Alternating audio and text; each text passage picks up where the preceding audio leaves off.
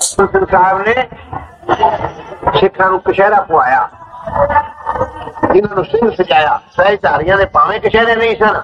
ਇਹੋ ਜਿਹੇ ਵੀ ਨਾਲ ਸਨ ਗੁਰੂ ਸਾਹਿਬ ਦੇ, ਸਾਹਿਬ ਰਾਮ ਕੌਰ ਜੀ ਜੈਸੇ। ਇਤਿਹਾਸ ਦੱਸਦਾ ਹੈ ਕਿ ਸਿਰ ਮੁੰਨਿਆ ਹੋਇਆ ਹੈ। ਪਾਸ ਬੈਠੇ ਹਨ ਬਰਾਬਰ। ਸਿੱਖਾਂ ਕਿਹਾ, ਮਹਾਰਾਜ, ਇਹਨਾਂ ਦੇ ਸਿਰ ਤੇ ਕੇਸ ਨਹੀਂ ਕਹਿੰਦੇ। ਭਾਈ, ਇਹਨਾਂ ਦੇ ਅੰਦਰ ਨੂੰ ਵਧੇ ਹੋਏ ਨੇ। ਇਹ ਤੇ ਉਹ ਜਾਣਦੇ ਨੇ।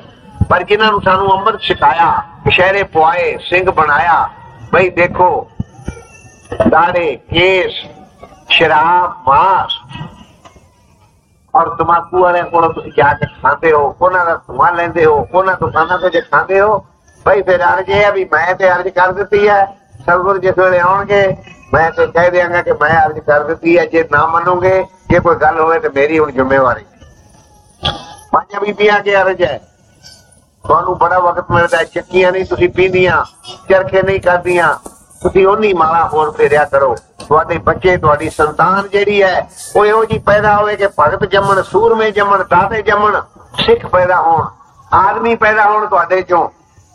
ਔਰ ਮੈਨੂੰ ਇੰਨੀ ਖੁਸ਼ੀ ਹੈ ਵੀ ਜੋ ਕੁਝ ਮੈਂ ਆਖਿਆ ਸੀ, ਉਹਦੇ ਤੇ ਬਹੁਤ ਸਾਰਾ ਅਸਰ ਹੋ ਗਿਆ ਹੈ। ਤੇ ਜਿਹੜੇ ਜਿਹੜੇ ਸੱਜਣਾ ਨੇ ਉਹ ਗਲਤੀ ਕੀਤੀ ਹੋਵੇ, ਉਹ ਕਿਰਪਾ ਕਰਕੇ ਸਵੇਰੇ ਆਸਾ ਦੀ ਵਾਰ ਜਾ ਕੇ ਅੱਗੇ ਵਾਸਤੇ, ਕਿਉਂਕਿ ਅਸੀਂ ਫਖਰ ਨਾਲ ਕਹਿ ਦਿੰਦੇ ਹਾਂ, ਜਾ ਕੇ ਵੀ ਸਾਡੇ ਸ਼ਾਮ ਵਿੱਚ ਕੋਈ ਸਿਨੇਮਾ ਨਹੀਂ ਦੇਖਦਾ। ਮਾਈਆਂ ਨੇ ਘੁੰਡ ਲਾ ਦਿੱਤੇ ਨੇ। ਮੈਂ ਉੱਥੇ ਜਾ ਕੇ ਆਖਿਆ ਵੀ ਸਾਡੇ ਸਿਆਮ ਵਾਲੀਆਂ ਤੇ ਲਾਤਾ ਵੀ ਬੀਬੀਓ, ਤੁਸੀਂ ਉੱਥੇ ਵੀ ਜਿਹੜੀਆਂ ਸਾਡੇ ਆਖੇ ਲੱਗੀਆਂ ਨੇ ਲਾ ਦਿੱਤੇ ਨੇ।